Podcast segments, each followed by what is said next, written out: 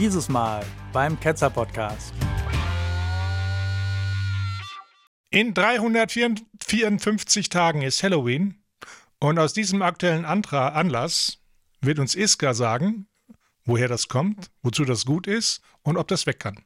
Halloween war jetzt vor ein paar Tagen. Ne? Wir haben das alle mitbekommen. Manche haben ja vielleicht auch ihr Häuschen irgendwie schön danach äh, ausgerichtet. Vielleicht gab es auch draußen ein paar Leute mit komischen Fratzen und dann welche waren auch noch verkleidet. Das ist natürlich alles schon, eigentlich schon alles super alt. Und natürlich wurde es auch von den Christen okkupiert, denn eigentlich war Halloween mal was anderes und hieß auch anderes. Und da würde ich euch jetzt gerne was zu erzählen und fangen wir mal an.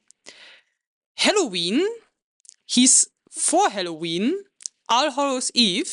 Das war, als die Christen es okkupiert haben. Und davor, ganz davor, hieß es Samhain. Es wird äh, Samhain also gesch äh, geschrieben, aber Samhain äh, gesprochen. Das ähm, kommt aus dem Altirischen und bedeutet so viel wie Vereinigung. Samhain war neben Bethane, Ewok, 1. Februar und Lukshanasht am 1. August eines der vier großen keltischen Feste. Es ist nämlich so, der keltische Kalender kannte nur zwei Jahreszeiten, also nicht vier Jahreszeiten wie wir, sondern zwei. Die Winterjahreszeit, die dunkle Jahreszeit, die begann am 1. November. Und die Sommerjahreszeit, also die warme, die helle Jahreszeit am 1. Mai. Und da gehört das Fest Beltane. Also war quasi der Beginn. Also, was hat es denn jetzt mit Samhain äh, auf sich? Die Menschen haben geglaubt, dass sich an diesem Abend, in dieser Nacht, die Hügel der Feen öffnen und dieselben den Menschen erscheinen konnten. Unter den Feen, also verstand man jetzt nicht das, was wir unter Feen uns vorstellen, ne? diese kleinen süßen Wesen da mit Flügelchen, sondern unter den Feen verstanden die Kelten die Repräsentanten der Vorzeit, die in diesen uralten Grabhügeln wohnten. Die Seelen der Toten waren mit ihnen verbunden und zu Samhain öffneten sich die Tore zur Unterwelt und ihre Bewohner erschienen den Lebenden, um sich mit ihnen in dieser Nacht noch einmal zu verbinden. Das bedeutet, die Grenze zur Anderswelt, zur Totenwelt, also jenseits, wenn man so möchte, war in dieser Nacht besonders durchlässig. Das heißt, nicht nur Besuch von allen möglichen Geistern und Wesen aus der anderen Welt, sondern auch die liebe Verwandtschaft, also verstorbene Mitmenschen, verstorbene Freunde, Familienmitglieder, schaute vorbei. Das heißt, man wurde sie auch nach dem Tod nicht mehr los.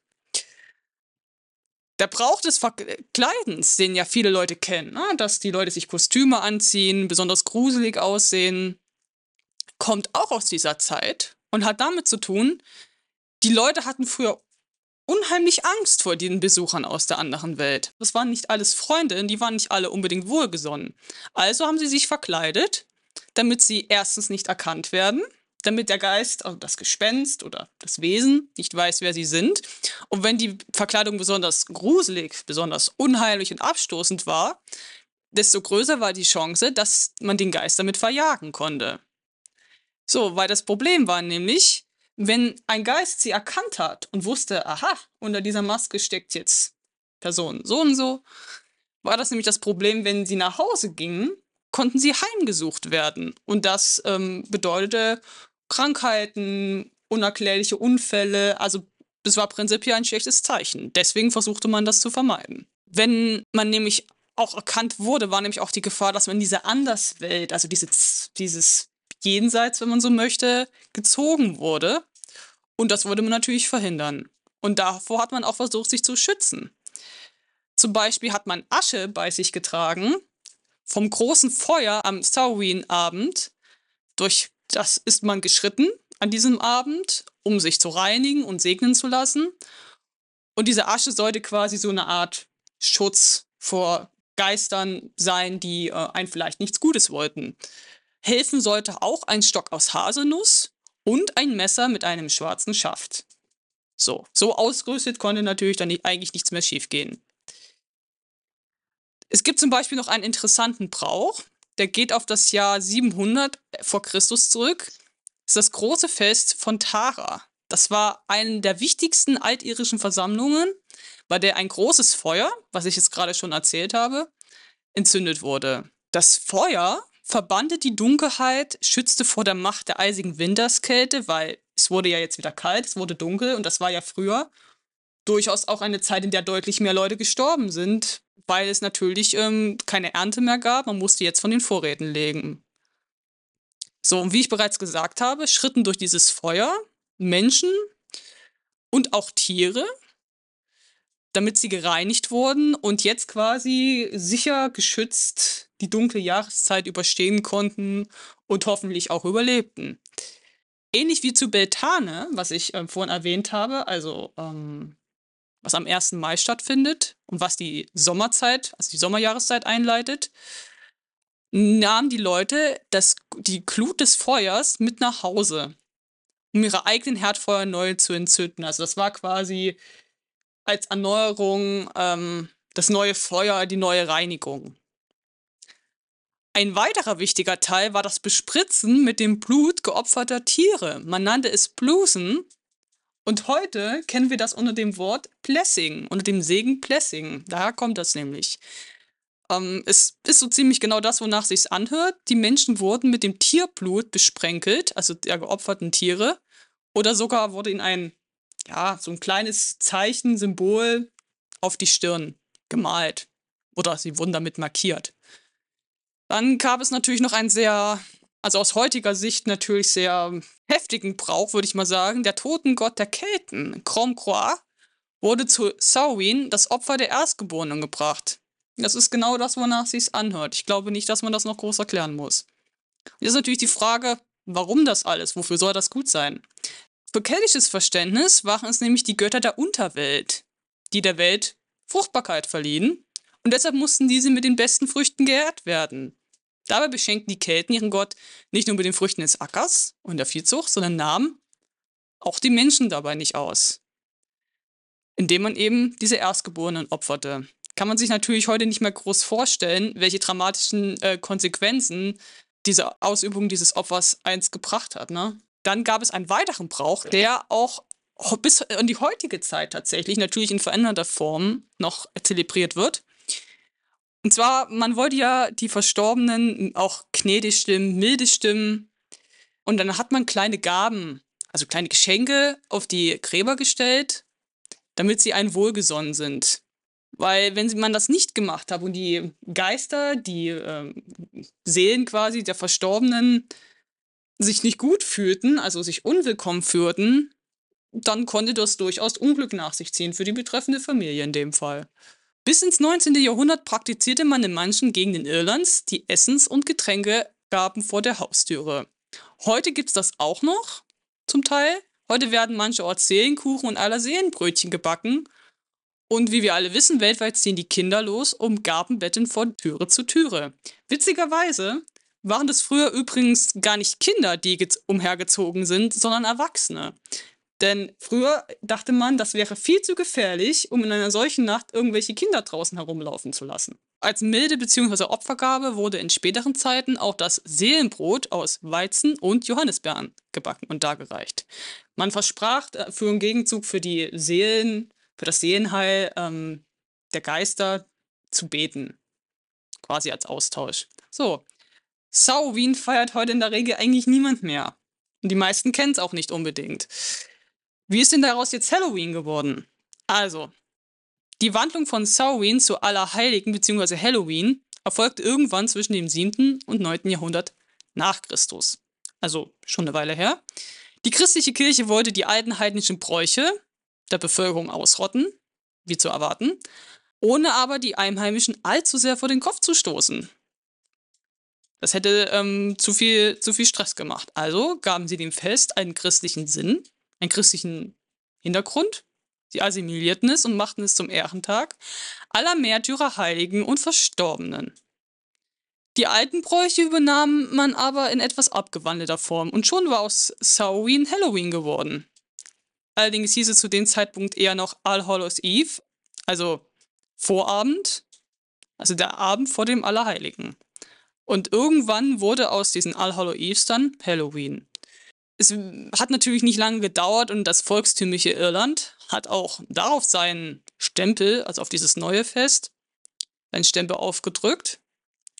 Und statt den verstorbenen Heiligen gedachten und gedenken sie des äh, gänzlich unheiligen Jack Earl Turn, Ich weiß, ich weiß nicht, ob den jemand kennt. Jack Ullaturn war ein Taugenichts und Trunkenbold, der aufgrund einer Wette mit dem Teufel von der Hölle verschont blieb. Also nach seinem Tod kam er nicht in die Hölle. Aber aufgrund seines Lebenswandels kam er auch nicht in den Himmel.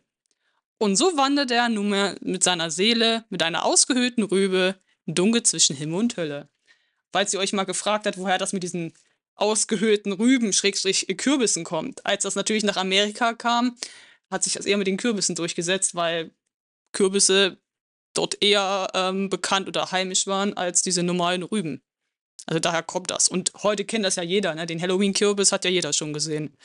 Ein Bezug zu aller Heiligen zu diesem heiligen Fest wurde gelegentlich konstruiert. Also das wird immer mal wieder vermutet, haben viele Leute sich damit beschäftigt.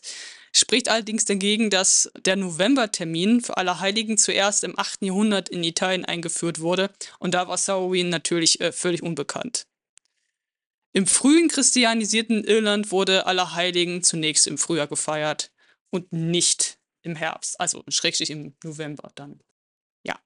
Sehr interessant. Ja, ne? Finde ich auch. Guter Vortrag. Danke, Iska. Das kompakt zusammengefasst, war wirklich spannend. Gerne, freut mich. Hat auch Spaß gemacht. Wenn man das dann so zurückverfolgt, wie das vom einen zum anderen und wie sich das dann weiterentwickelt hat. Gerade so Mitte des 19. Jahrhunderts sind ja sehr viele Iren aus verschiedenen Gründen. Ne? Es gab Wirtschaftskrisen und es gab auch große Hungersnot in Irland aufgrund von einer jahrelangen ähm, Kartoffelfäule. Und sind sehr viele Iren natürlich mit ihren Bräuchen ausgewandert, vor allen Dingen nach Amerika und haben das dann dort mit hingenommen. Heute Halloween ist natürlich Riesenkommerz weltweit, auch in Deutschland. In Amerika ist es, glaube ich, noch ein bisschen größer. Aber bei uns kennt das ja eigentlich auch jeder inzwischen. Ne? Also wenn ich mich in meiner Nachbarschaft umgucke, habe ich auch überall verkleidete Kinder gesehen und irgendwelche Kürbisse, die da jemand ausgehöhlt hat. Also es ist schon sehr verbreitet. Sagen wir mal so, die Kirche sieht es heute sehr zweigeteilt. Es gibt Leute, die sagen, ja, ist ja alles nur Aberglaube. Ist natürlich witzig, wenn das ausgerechnet Christen sagen, dass es Aberglaube ist. Und dann gibt es auch welche, die das sehr stark mit dunkler Magie in Verbindung bringen. Ne? Das öffnet Tor und äh, Tür zum Teufel und so satanischen Riten und Kinderopferung und keine Ahnung. Ist natürlich alles völliger Unsinn. Also die aller, allermeisten, die Halloween heute feiern, die freuen sich einfach nur mal einen Abend so ein bisschen Spaß zu haben. Verkleiden macht den meisten Leuten Spaß. Kinder, die umherziehen und dann irgendwie Süßigkeiten versuchen abzustauben.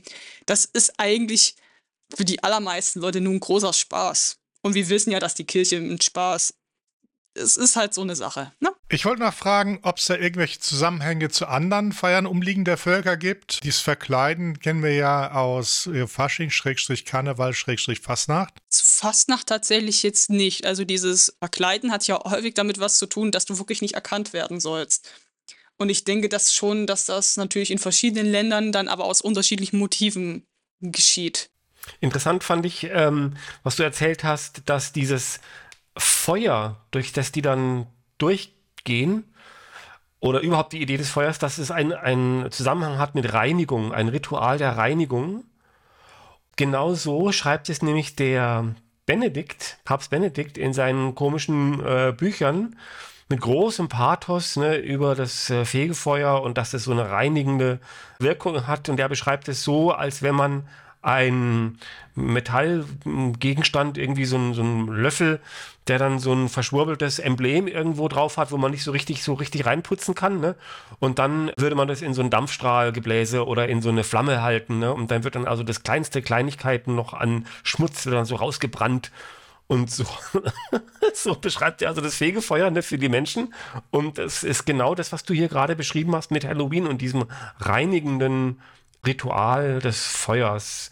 Und daher kommt es. Oder, oder ein Teil kommt vielleicht daher. Ganz genau. Dieses Feuer wurde ja von den Druiden, ne, also von Schamanen, wenn man das so möchte. Das, was heute die Oberschwurbler sind, ne, die gab es natürlich da auch schon. Wurde das entzündet und ganz zum Schluss, also wenn diese ganzen Feierlichkeiten, die Opferungen und der, das Reinigungsritual und alles fertig war, wurde das Feuer gelöscht es haben auch alle sehr eilig gehabt, von diesem Feuer wegzukommen, denn der Letzte, der von der verlöschenden Glut wegging, der musste fürchten, von einem wilden schwarzen Eber gefressen zu werden. Die Leute waren da wirklich auch äh, von überzeugt. Aber das war kein, kein negatives Fest, weil man hat ja auch versucht, die Seelen der Verstorbenen innerhalb der Familie für diesen einen Abend zu, in die Familie zurück integ äh, zu integrieren. Ne? Das gibt es heute auch noch mit den Tag der Toten in Mexiko zum Beispiel. Dass man da auch wirklich noch einen Platz frei hält, da stellt man halt Essen und Getränke hin, dass an diesem einen Abend quasi die Seele, der Geist des verstorbenen Angehörigen sich noch einmal der Familie zugehörig fühlt. Wenn man das natürlich nicht gemacht hat, dann hatte man halt bei Zeiten ein Problem. Ne? Ich fand noch eine Parallele gut, und zwar dieser Kürbis, dass das früher eine Rübe war und jetzt der Kürbis.